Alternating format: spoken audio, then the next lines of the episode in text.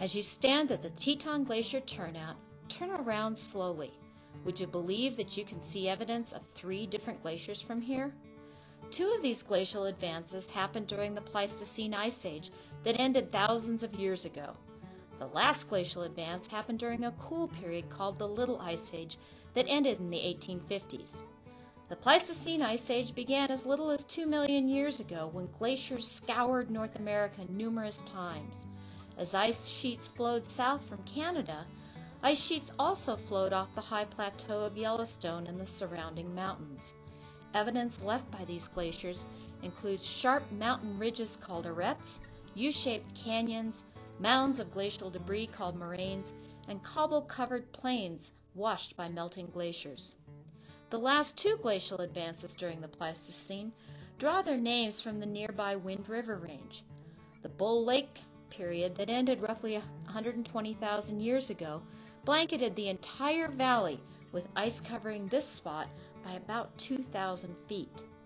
Look to the east. The ridge covered by lodgepole pines is a glacial moraine from the Bull Lake period.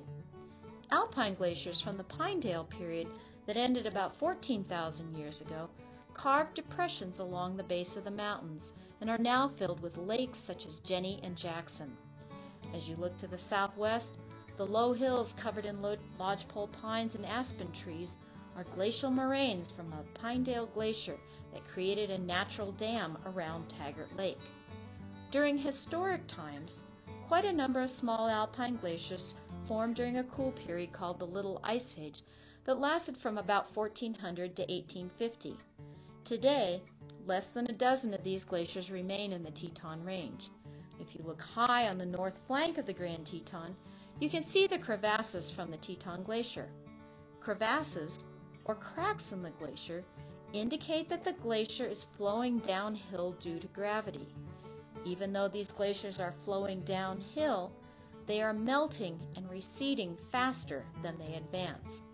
Imagine the Teton Range once the glaciers are gone.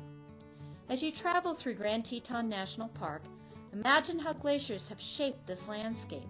Look for moraines covered by lodgepole pines around Jenny Lake, for U-shaped canyons such as Cascade Canyon, and admire the jagged features of the Teton Range while appreciating the changing landscape.